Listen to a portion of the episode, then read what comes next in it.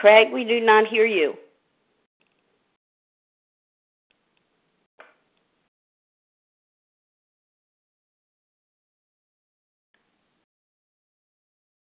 Do you hear me now? I hear you now, Craig. well, I'm going to have to go back through this whole thing again, huh? Yes, please do. All right. Good morning. Good morning, and welcome to Overeaters Anonymous, a Vision for You Big Book Study. My name is Craig F., and I'm a recovered compulsive over overeater, recovered compulsive overeater. Today is January the what?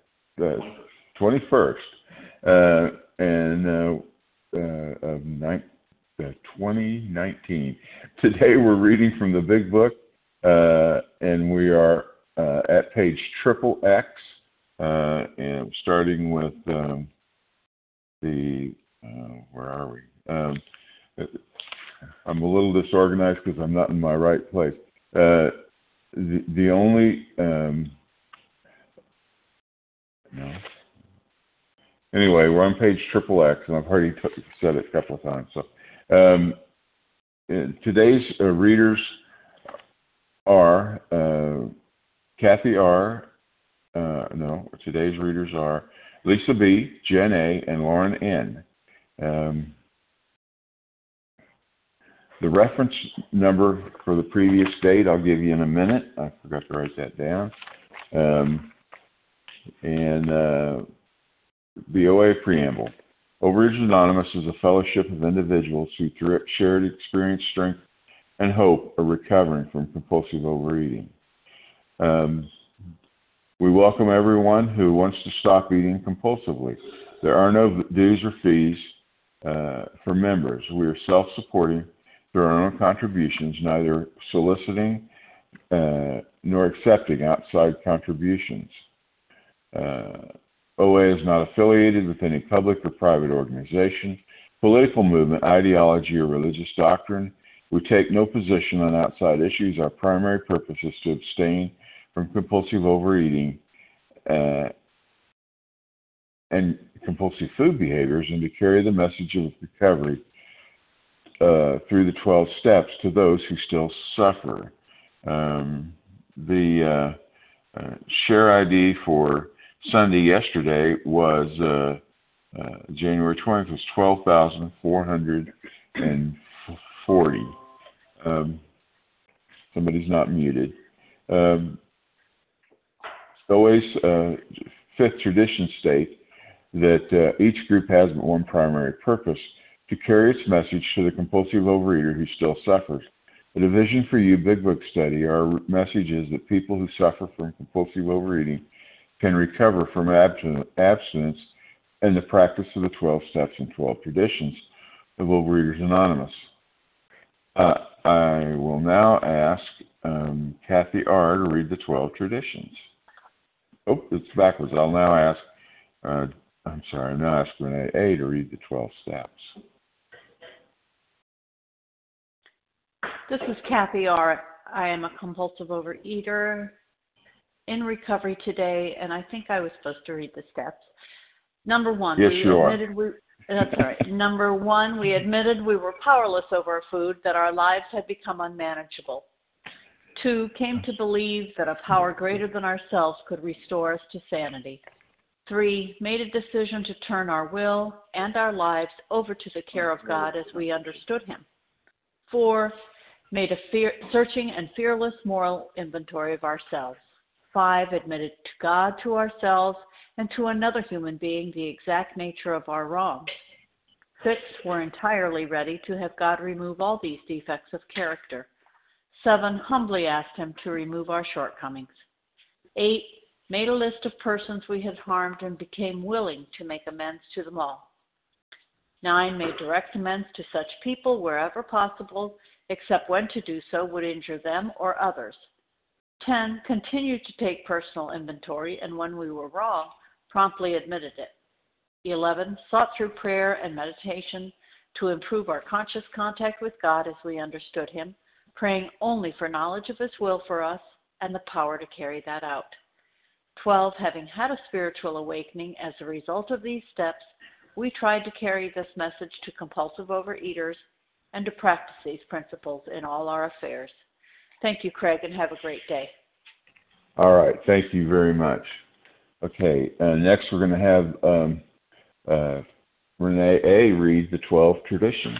Renee? Good morning. Um, this is Renee A., recovered compulsive overeater in Tulsa, Oklahoma. The 12 traditions of Overeaters Anonymous. Our common welfare should come first. Personal recovery depends upon OA unity. Two, for our group purpose, there is but one ultimate authority, a loving God as he may express himself in our group conscience. Our leaders are but trusted servants, they do not govern. Three, the only requirement for OA membership is a desire to stop eating compulsively. Four, each group should be autonomous except in matters affecting other groups or OA as a whole. 5. Each group has but one primary purpose to carry its message to the compulsive overeater who still suffers. 6. An OA group ought never endorse, finance, or lend the OA name to any related facility or outside enterprise, lest problems of money, property, and prestige divert us from our primary purpose. 7. Every OA group ought to be fully self supporting declining outside contributions.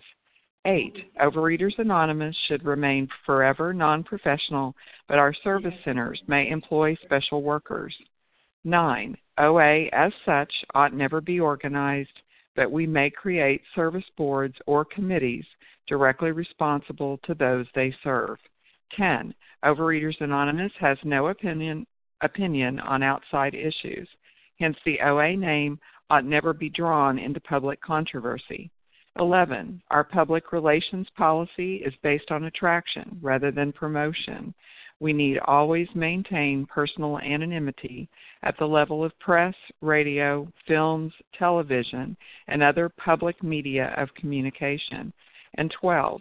Anonymity is the spiritual foundation of all these traditions, ever reminding us to place principles before personalities.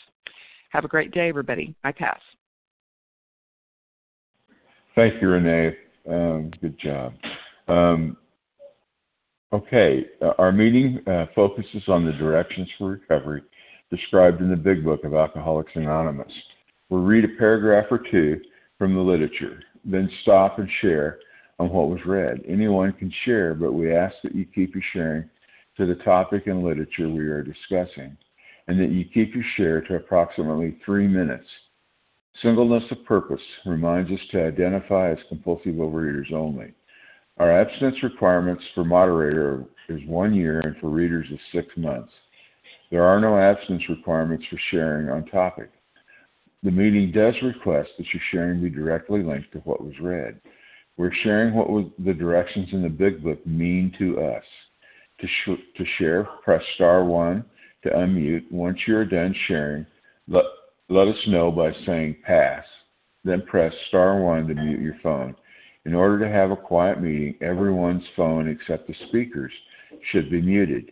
Today we resume our uh, reading, uh, our study of the Big Book um, on page triple X, um, and um, the uh, uh it starts out the uh, only I, I, can't read my own writing. I'm sorry, but we're reading four paragraphs, ending with uh, the only um, uh, solution we have to offer is total complete abstinence, I believe. Um, so um, our first reader this morning is Lisa B. Uh, Lisa, will you take us away, please? Yes. Good morning, Craig, and thank you so much for your service this morning. My name is Lisa B. I'm a recovered compulsive overeater in Greenville, South Carolina.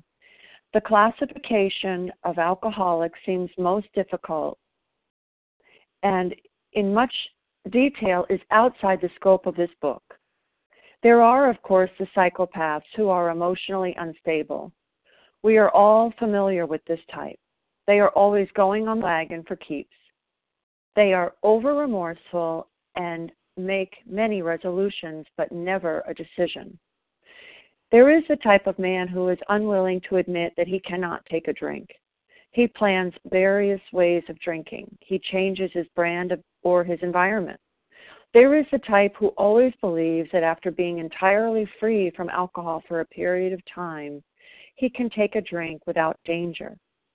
There is the manic depressive type who is perhaps the least understood by his friends and about whom a whole chapter could be written.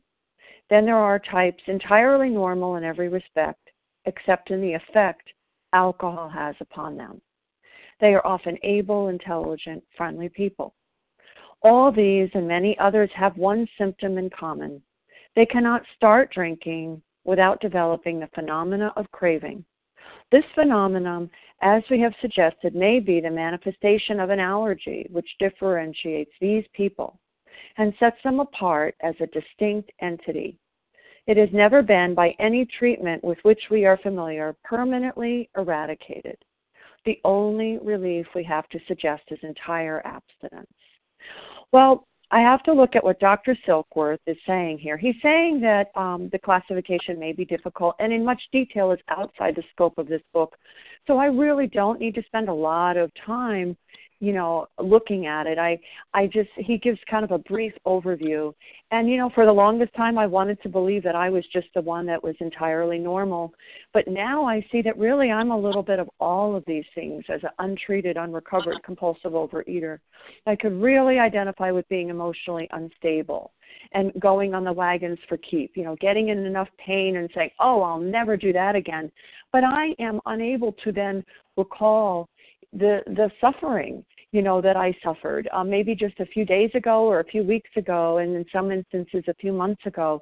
And I'll think that this time it will be different. You know this time I'll be able to handle it or I'll just um, avoid that type of food and I'll only go to a you know I'll try a new food plan like going on gluten free or organic or eating things in whole foods you know things like that and always being over remorseful, making many resolutions, but never a decision. And I love how he says, never a decision. And of course, makes me think of the third step decision, which is the decision to go forward with the steps and get recovered. But I can't get there unless I have a very clear understanding of my step one experience, you know. And then there's the type who is unwilling to admit that I can't take a drink. And I lived like that for a long time. And, you know, this illness is very patient and it will just wait and it will let me think that I'm okay. I've got this. And then it digs its claws into me so deep that then I'm really stuck and unable to extract myself from it. And that can take a while, you know, for some people to get to that place. And then there's the manic depressive type who feels so misunderstood um, and maybe doesn't have people understanding them. And a whole chapter could be written on that. Um, but you know, I love how he says he gets to the crux of this, which is the only relief I have to suggest is entire abstinence. Until I have that, I'm not going to be able to understand and accept, you know, what this book is offering me. I don't need to overcomplicate it, overthink it, and think which category am I. I just need to clearly see, you know, who and what I am. And I have to decide for myself. And there are many places in the book that help me see what a real compulsive overeater is, just like there's many places in the book that help me see what a real recovered person is. So um, with that, I pass. Thank you. Okay, thank you, Lisa. All right, now we're going to um, take three minute pitches. And uh, so if you, I'm a little discombobulated this morning, so if you'll be kind to me and try to say your name once and clearly. This is Charles H. Katie G from Boston. Katie G. All right, I got, I got Charles, Charles H. Up, oh, I got Carl, Charles H. and Katie, Katie G. I think in Boston, and I got uh, Leah, W. Kim B. Harry This is I Larry. a, Larry. Larry K. I got a Jason and a Larry. Like Debbie know E. Debbie. I Kim heard G. Debbie. in there. Debbie And. De- and wait a minute, let's stop. Uh, Here's what here here's the lineup I have. I've got Charles, uh, Katie G from Boston. I've got Leah W. I have Jason, Larry, Debbie, and Kim G. And then we're going to go with that lineup for now. So uh, let's uh, uh, let's get started. Charles, it's your turn. Thank you very much, Craig F. And and I just want to say that I love you, and your discombobulate is is just amazing because you're an amazing special man in my life, and I thank you for investing in me. Charles H. I'm a recovered compulsive overeater. Just got back on the red eye, and um, there's no doubt about it that I'm type one. I don't care how recovered I think I am. I'm emotionally unstable, and I'm going to share with you that you know, um, me and my mother, we we uh we bump heads, and I haven't spoken to her, and I'm and I'm ashamed to say this. I haven't spoken to her since 2018 in November, and I'm emotionally unstable. That woman brought me into this world, and uh, I'm, you know, as tired as I am, as cold as it is in New York, um, I'm going straight to go see her. I'm, um, and I'm just going I'm gonna I'm, I'm gonna cry on her shoulder and be like, Mom, I'm, I'm so sorry. I love you for bringing me in this world. I am so grateful that she is alive, and I'm so grateful for the time that we had, and I'm so grateful to be able to say that I only went to two meetings. Um, the closer closed it and killed it, killed the disease, and I went to the Ebony meeting, and we were able to. Let's say this: the uh, that one percent is going to jump up a little bit. Amen. And and um, I'm emotionally unstable. I'm a type one compulsive overeater. I had type two diabetes, but I'm a type one compulsive overeater every single day. At 12:01, I turned into a pumpkin, and we had a we we had so many meetings outside of the rooms, on the beach, in the hot tub, in the conference areas, outside the rooms, and I, I got to find out who, what your favorite color is, what your hobbies are. I got to find out um, that I love all of you guys, and I'm gonna I'm gonna leave some time on the clock, and um, I don't know where Russ M is, but love yous, and I pass.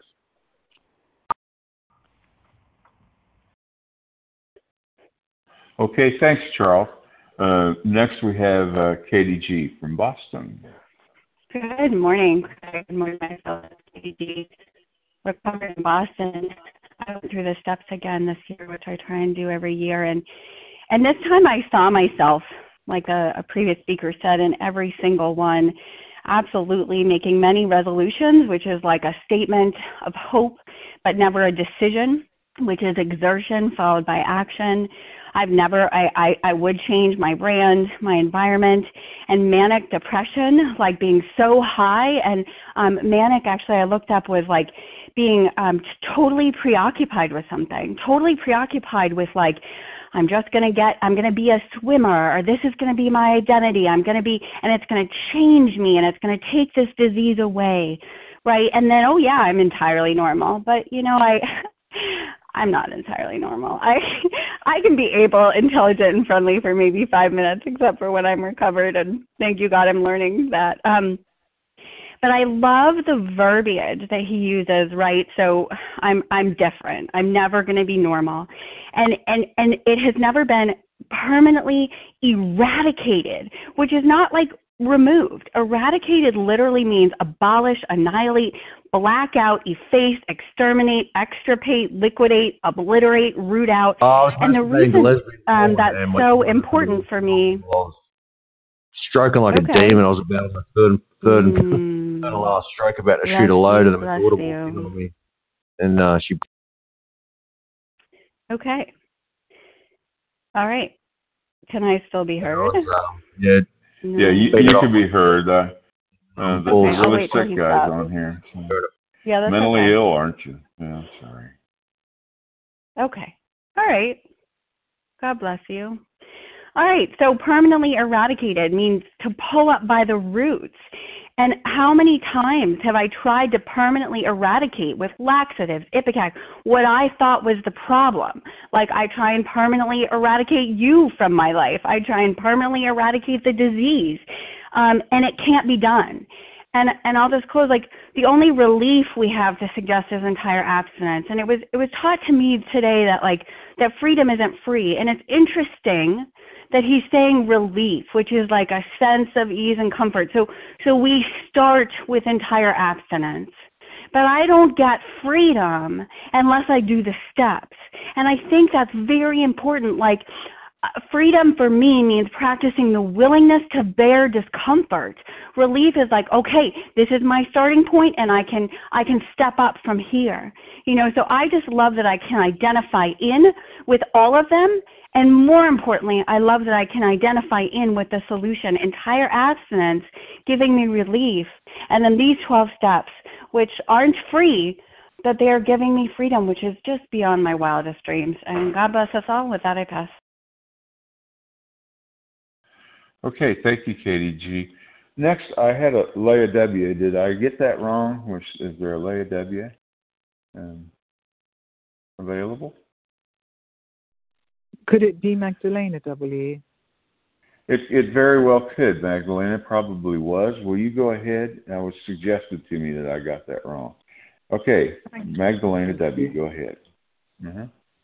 Thank you. Oh gosh, I wasn't expecting to share now. So um, it's really good for me to read this um, because when I came, I haven't been in a food fellowship. I've been in just just over a year, and I didn't really want to admit that I was bodily and mentally different from my fellows.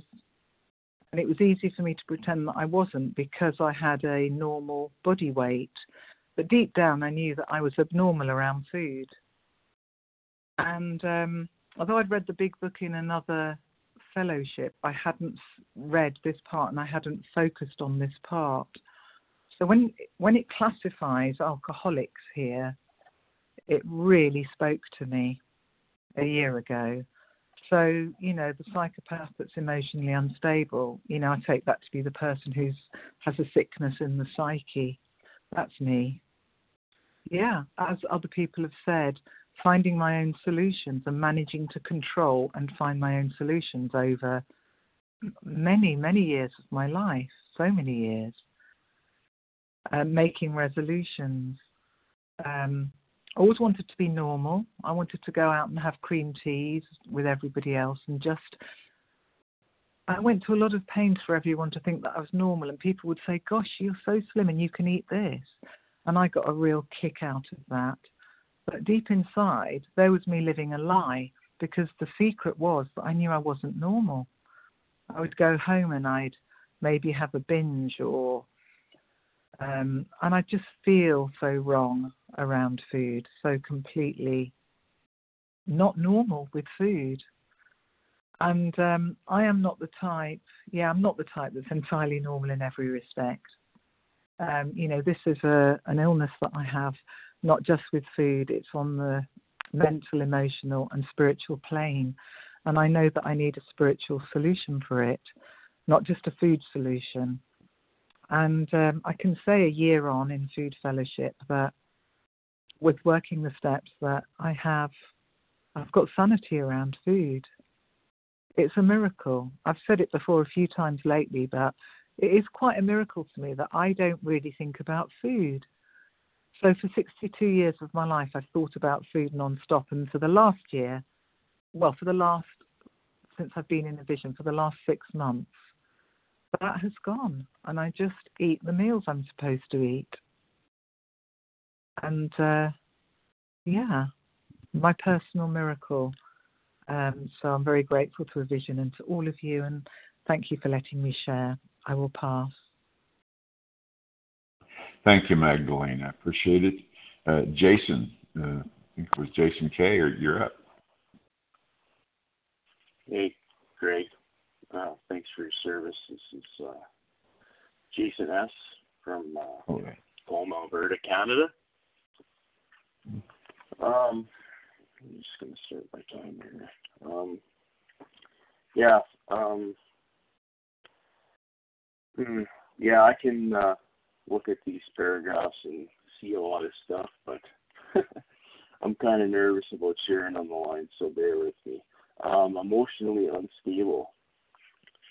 Um, you know, I I met a lot of people this weekend, and uh, I think how I can relate with a lot of people is that uh, you know with this phenomenon is that uh, um, you know, I have to, to get spiritually connected, and uh, I've had a lot of uh, issues with this emotional instability in my life. You know, um, even in being recovered, and uh,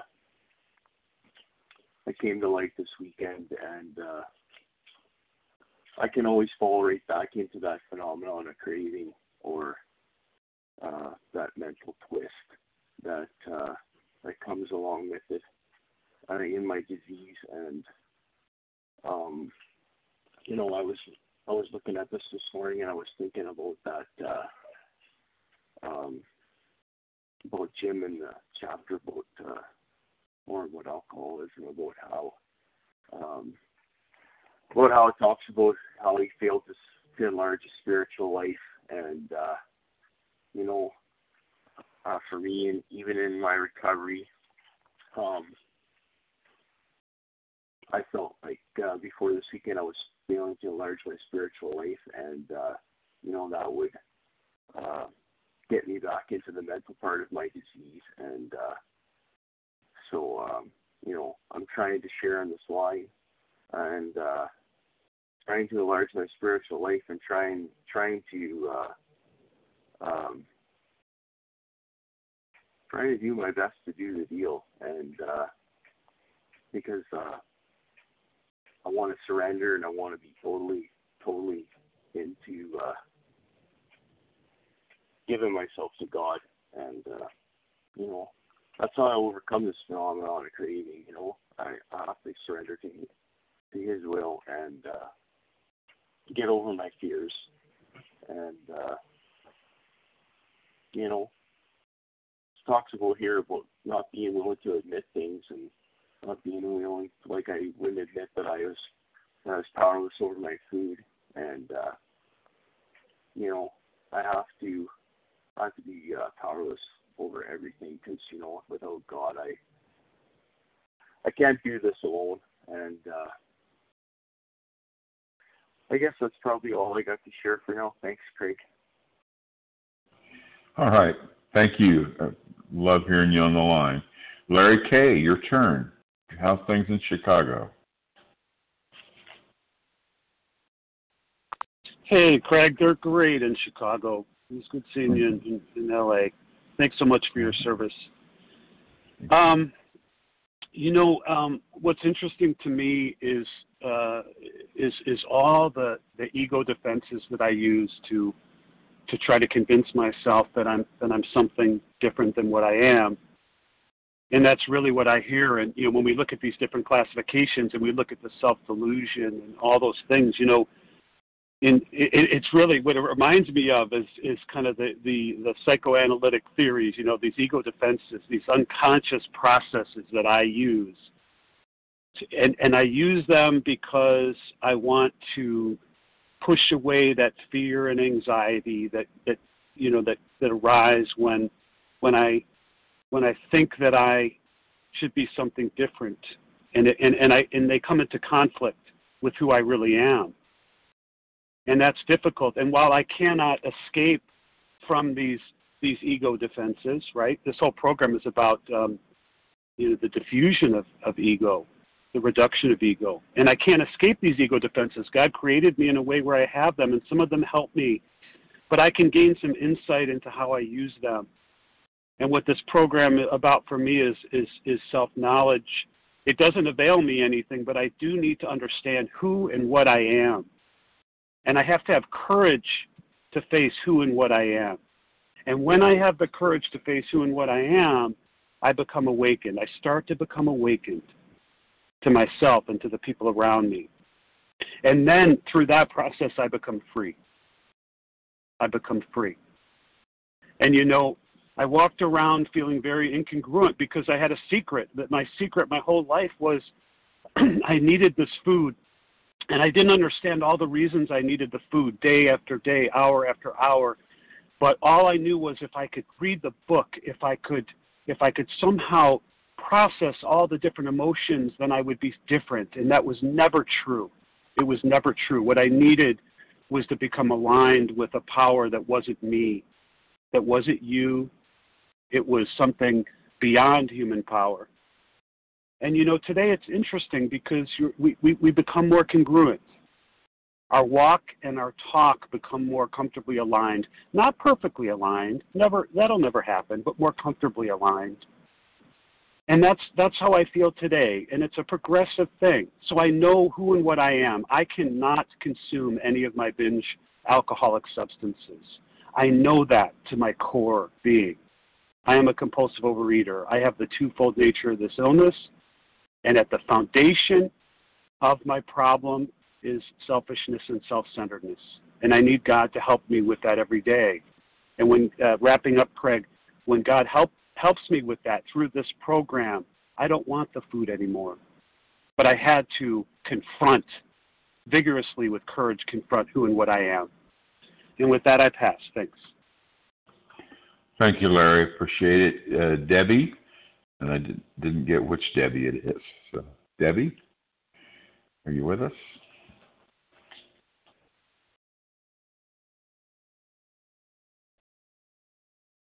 Is there such a person? Hi, I hope it's Debbie E. Okay, well, it will be. Yeah, go ahead, Debbie. It's Debbie E. Can I speak? Yes, go ahead, please. Thank you, Craig. Thank you, everyone, for your service and for sharing. When I read this doctor's opinion, there are three major points that I see that are powerful, clearly written, and really relate to me very much. Number one is unwilling to admit. And unwilling to admit means denial for me. I've been in the rooms for a long time. I've been reading, going to meetings and reading the big book, and I always said to myself, What am I doing here? How does this relate to me? And this is what it is. Unwilling to admit means denial. Denial is don't even know that I am lying. And I'm lying to myself. It's like the voice inside of me who tells me, You're not here. You're not in the gutter. You're not an alcoholic. What are you doing sitting here? And the voice says to you over and over, I don't talk like that. I'm like that. This is not for me. And yet, point number two is they are often able, intelligent, friendly people, which means that this illness affects everybody.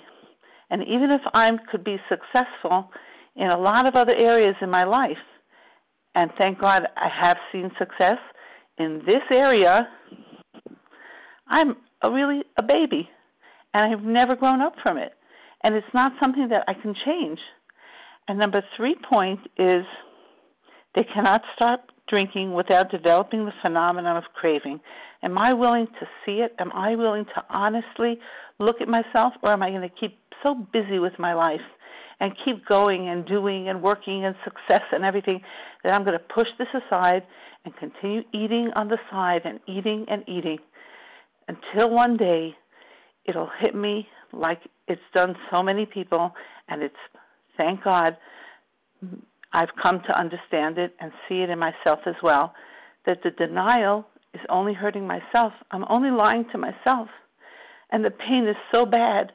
And I remember being a young girl, and we grew up in New York, and my dear grandmother would visit us from Detroit, and she taught me how to make this delicious sweet stuff and know how to roll it out and make layers of it with certain things between and bake it. And when she wasn't in New York with us, I remember how she sent, we got in the mail or somebody brought a big white Macy's box with the stuff in it. And my mother said, let's save it for special occasions. And I remember knowing that that big white box, Macy's box, had in it that sweet stuff and it was saved. And I laid in bed thinking how it's in the closet in the room next to me and the intrigue and the secretness of knowing that it's there in that closet. You know how many years ago that is? I'm in my 60s already, and I feel that intrigue and excitement of knowing that something is hidden. And it's reflected in so many times in my life when an order would come from the grocery and I hid it in the secret closet. Now, I have to be honest with myself and understand this is something that is different than the regular person. And even if I I'm not in the gutter, and even if I'm not mentally ill in this area, I have an, a, a certain illness, and reading the doctor's opinion helps me be able to face it. So thank you, everybody, and with that, I'll pass. Thank you, uh, Debbie. Appreciate it. I'm going to apologize here. I haven't been reading out uh, who's supposed to share uh, ahead. But G, you're up. So uh, if I give you a second to get on here, Kim G, please. Good morning, Craig. Good morning, everyone. My name is Kim G, and I'm a recovered compulsive overeater, and I'm driving, so I hope I'm able to be heard. Um, you know, I, I love the way they talk about these different types of alcoholics. But, you know, the thing is that I heard it beautifully described in a special edition recently that we're part of an umbrella fellowship. You know, we all have the same definition of abstinence, everyone on this line. We have to abstain 100% from those foods, those ingredients, and those behaviors that create the phenomenon of craving. However, what those foods, ingredients, and behaviors are, are, are going to be different between us you know, the consequences, the way that our disease manifests is different. You know, obesity, bulimia, anorexia. And I can tell you, as someone who has been obese, has participated in bulimia, and has been underweight, that doesn't change being a compulsive overeater. So, what unites us? You that one symptom in common. We're part of this distinct entity. That we have this allergy of the body, and we have this mental twist. And they're very clearly saying the only relief we have to suggest is entire abstinence. So what my alcoholic brain locks in is, is the word suggest next to abstinence, and I think it's suggested. But they're saying the only relief we have to suggest is entire abstinence. So for that allergy of the body, the treatment is 100% entire abstinence. And we were told on the page prior that the, the other part, our mental twist, the relief is an entire psychic change, which means I have to work steps 1 through 12 in order while abstinent and have a spiritual awakening, and that mental twist will be removed, and I will no longer want to eat those foods that I am allergic to. Now, I can tell you, as someone who's been in OA since 94, and I've been recovered for eight years, so do the math, that for the first 17 years, what I did is I settled for comfortable misery. You know, I would be in constant withdrawal because I would think that, okay, I'll give up 80% of my binge food and that's okay. You know, I would work this step until I got relief and then I would go back and do what I wanted to. So, what I want to beg of you today, like the big book begs us, is don't settle for comfortable misery. Don't settle for temporary relief. There is freedom that is offered through these 12 steps. We get freedom from the allergy by not ingesting those foods. And we get freedom from the mental twist by working these steps and making it a way of life. And that has been my experience for the last eight years. And I am not a unique compulsive overeater. I am a distinct entity, and if it was available to me, it's available to you. And with that, I pass.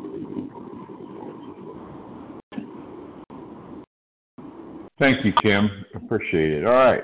Now we're going to open up the floor again and, and take some more names. So ge- gently, if you can. B from the UK. Nessa R. Terry N. Uh, I, I, I miss somebody. I've got Nessa R, I, and that's it. So. PT. B. All right, I got P. Leah M. Is the mo- I got Leah M. Is there is there is there a what, go ahead. Did you get Candice B? I'm sorry, who was that C? Who, who was that that said something C? Candice B? I'm still not getting that name, I'm sorry. Uh, Candice B. Oh, Candice. Okay, thanks, Candice. All right. Right now I have Nessa R. I have Nessa R, Pete B, Candice C, and Leah M. Monica. Kate B. Who V. Laura, is that right? Laura V. Kate B. Kate B. All right, I'll take Kate B. Who else? Monica C. I got Monica. Thank you, Monica. A little bit of Monica in my life. All right. Um, all right. So here's the lineup I'm going to go with: Nessa R, Pete B, uh, Candace C, Leah M, Kate B, and Monica C. So um, Nessa R, you're up. Then we'll have Pete. Thank you. Thank you. Good morning, Vision for You. My name is Nessa R. I am a recovered compulsive overeater in Toronto, Canada. So, why is the big book? Why is Bill telling me all these classifications of of alcoholics if we all have the same problem, meaning, um, you know, cannot start ingesting our trigger, our triggers, uh, without developing the allergy and more importantly, we have the same solution, which is entire abstinence. Why do I need to know all this? Why don't we just cut to the chase? And the answer I found in my own experience in that I thought of myself as a very high functioning. I didn't have, you know, living problems. I excelled in school. Uh, I excelled at my job. You know, f- for for a while, I'd never been fired, uh, and that's of course until I got fired. Um, so you know, my life was was pretty good. I just had this little pesky food and weight problem. You know, I I was married, I had kids. You know, like I had a normal life. And so the reason why I'm given all these different qualifications is so that I can identify it and I can say, yes, I am I am a compulsive overeater because unless I know to the core of my being that I am a compulsive overeater and then I will die of this disease, there is no way that I'm going to accept the remedy, which starts with entire abstinence. It says here, the only relief we have to suggest relief, but not a cure. Um, so the only way I'm going to accept entire abstinence is if I truly believe that, if I truly believe that I am a compulsive overeater and that this disease will kill me. And so I need to identify in, you know, um, it's it's it's it's very interesting because you know if my child has a, an allergy to peanuts, I'm not going to be saying, well, you know, peanuts is, is only the tenth ingredient and it's okay for him to eat it. I I would keep him as far away as possible from um, from these ingredients. But when it comes to me, you know, like entire abstinence, you know what? Like, you know, sugar is a tenth ingredient. It's not a big deal. It's not gonna kill me. And it's true. It may not kill me right away, but it will kill me.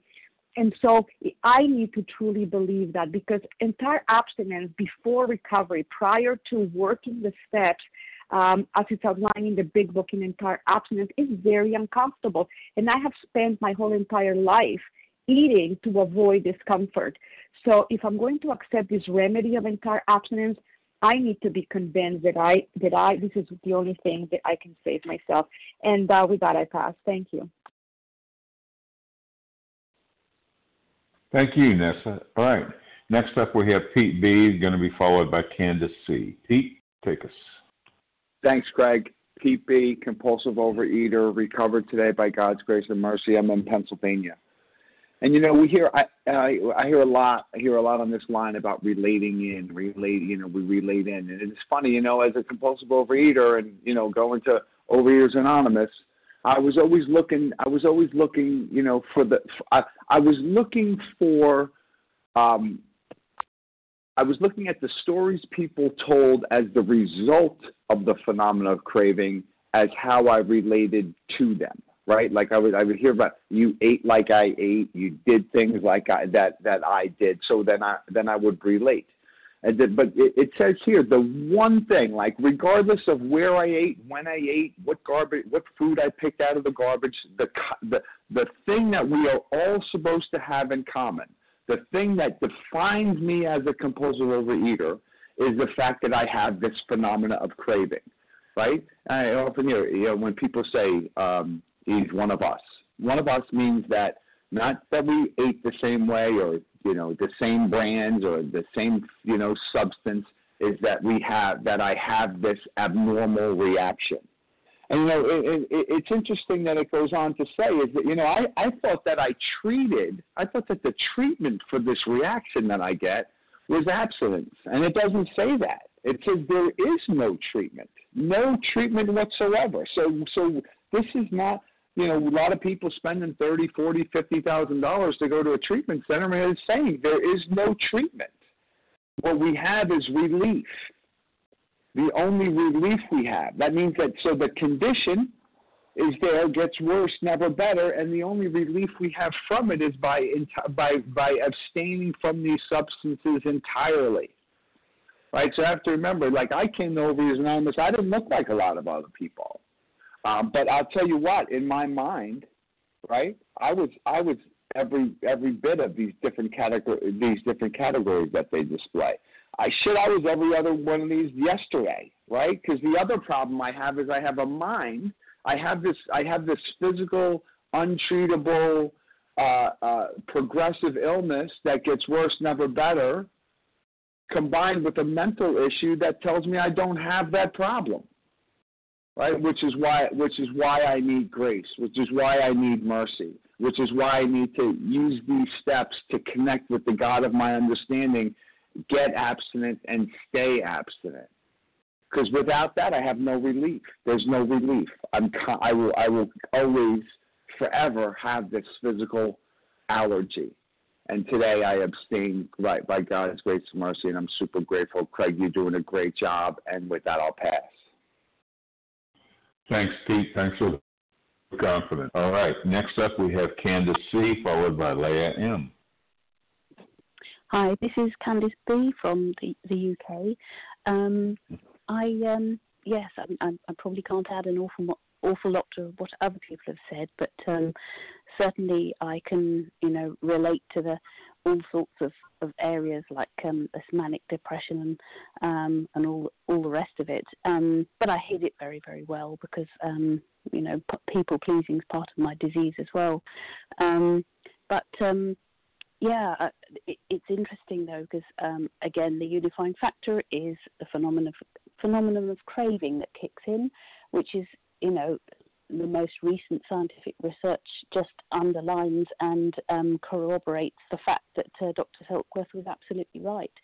Um, you know, it's a genetic condition that we have, and it absolutely we are bodily different. He knew it without having necessarily all the science facts behind it, and we don't really need to go into that because it's absolutely proven time after time that this is exactly what happens.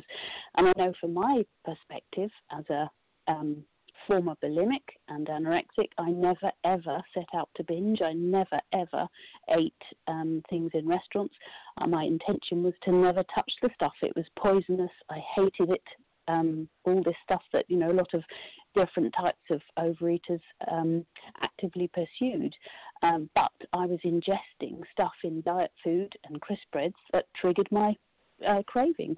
And there I was thinking, what the hell am I doing? Picking up this stuff, stuffing myself until I was fit to burst and acting like an animal. Um, so, you know, no matter what our stories are, if this substance has an effect on the body that causes us to um, pursue, like an animal, this stuff, and that is exactly how I was. Um, then uh, you know we are all unified in the fact that uh, we have this this problem, um, and the only way to sort it is to get the toxins out of our body so that we stand a fighting chance. But of course, as we've said, it is the it's one leg of the stool. Um, we need to be able to get that out of the body so that we are in a position to work through the steps, work on the um, uh, the mental obsession, and of course the spiritual uh, remedy that needs to be addressed. That vital absolutely vital part of, of, of all three. So um, grateful to be able to um, read this again today, and um, I'll pass with that. Thank you.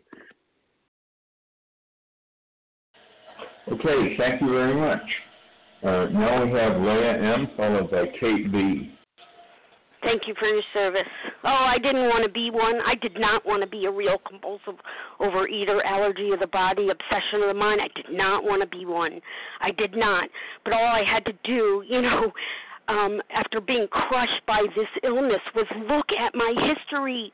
Look at the years I had spent mangled by this illness. My history, my history. But I didn't want to be one, you know. And that that illustrates uh, addiction, right? If you have cancer, you accept you have cancer. If you have AIDS, you accept you have AIDS. If you're blind, you accept that you are blind. If you're crippled and cannot walk, you accept you're crippled and cannot walk. Addiction is different for people. You know, we have uh, we have a whole uh, life ahead that could be renewed, and all those suggestions are given and you know uh, uh, directions are given that could arrest this illness. People who are real compulsive overeaters, people like me who could start a whole new life. We don't have the enthusiasm to uh, pursue this. You know, we may act like compulsive overeaters, we may look like compulsive overeaters, we may have histories of compulsive overeating, yet our mind says, I'm not really a compulsive overeater, therefore I don't have to do those things until I was crushed, until I was bloodied. And I had to humble myself by taking this step. Because if I thought I had the power over food and over disease, then I did not need to believe in a power greater than myself that could restore me to sanity. And the first part was to look at this page. Who am I who I say I am? Do I have this phenomenon of craving? Check, I do. Is the only relief uh, for me, entire abstinence, to start this program of recovery with entire abstinence, that means I have to refrain from compulsive overeating. I have to be in as clear and as sober state of sobriety, food sobriety, as an alcoholic has to be with alcohol. There can be no compromises with my ingredients, no compromises with those substances, no middle ground. Otherwise, I am triggering the phenomenon of craving. And once I ingest it, it's like taking a match and throwing it into a bucket of gasoline. Whoosh! So I entirely abstain from foods that trigger me physically. And for me, once again, any amount of binge foods in my body was like taking a match and throwing it in a bucket of gasoline. I knew that. I no one had to tell me that. I had the sensation. I knew that. I had that red ding ding ding ding ding lights go off and bells go off in my body. I cannot safely eat those substances. They had to go down and then I was ready to embark on this program of recovery which was was going to attend to the greater aspect of my disease, the obsession of the mind. And with that I pass. Thanks so much. Thank you, Leah. Okay, we're running uh, close on time here, so we have about three minutes left. So Kate B and, and Monica C are still left in the queue. Kate, uh, take us away and maybe uh, be brief if you can. Thank you. Thanks, Craig. This is Kate B from Minnesota, recovered compulsive overeater, and I will be brief. Uh, I will just focus on the last two sentences. Um, you know, it has never been by any treatment, and when I look up the definition of treatment, I work up uh, yeah medical care, administration of a dose of medicine, but it also defines treatment as something done enthusiastically or extreme degree. And this treatment has never worked for me. This enthusiastic and extreme degree is something that I went to from every aspect of uh, compulsive overeating to restriction to exercise bulimia to every diet, every pill, and even bodybuilding just to try to control my disease because I thought I could control it with each and every one of those and more. And then I look at the next part permanently eradicated. It has never been permanently eradicated. And what is that defined as? Permanently eradicated is completely destroyed or removed from existence. My disease is never destroyed. It is never removed from my existence for as long as I live. And I had to admit that to myself. I had to work through the steps and realize how powerless I was with my disease. I also, like Leah, did not want to admit that I was a compulsive overeater. But today I'm grateful for it. Today I am so grateful that I'm walking this road with all of you and and and looking at the solution. The last sentence is the solution. The only relief we have to suggest is entire abstinence and I wanted to find this, and then I'll pass. Entire abstinence, entire with no part left out. At abstinence, choosing not to eat alcoholic foods. with no part left out. There's so much for all of us that defines our abstinence differently. And you have to walk through these steps and realize what God is showing you and how He is defining your abstinence. And entirely, with no part left out, with all the willingness, honesty that you can muster, walk through these steps because the freedom on the other side is there and I have it. And I'm so grateful today to be able to call myself a rec- recovered compulsive overeater. And with that, I will pass. Thank you so much. God bless you all. Well, thank you very much. I'm, I'm sorry, Monica, but we're going to be out of time. Uh, maybe you can catch the second hour uh, meeting. Um, uh, thank you to everybody who shared today. Uh, please join us for a second unrecorded hour study immediately following closing. The share ID for today's meeting that we're just now concluding is one two. That's twelve thousand four hundred and forty-two for t- today, which is January the twenty-first, twenty nineteen. Um, we're now going to close with a reading from the Big Book on page 164, followed by the Serenity Prayer. Will Jen A. please uh, read for us uh, from A Vision for You? Thanks, Craig. Good morning. Jen A. recovered in Colorado. Our book is meant to be suggestive only. We realize we only know a little. God will constantly disclose more to you and to us. Ask Him in your morning meditation what you can do each day for the man who is still sick. The answers will come if your own house is in order. But obviously, you cannot transmit something you haven't got. See to it that your relationship with Him is right, and great events will come to pass for you and countless others. This is the great fact for us. Abandon yourself to God as you understand God. Admit your faults to Him and to your fellows. Clear away the wreckage of your past. Give freely of what you find and join us. We shall be with you in the fellowship of the Spirit, and you will surely meet some of us as you trudge the road of happy destiny. May God bless you and keep you until then.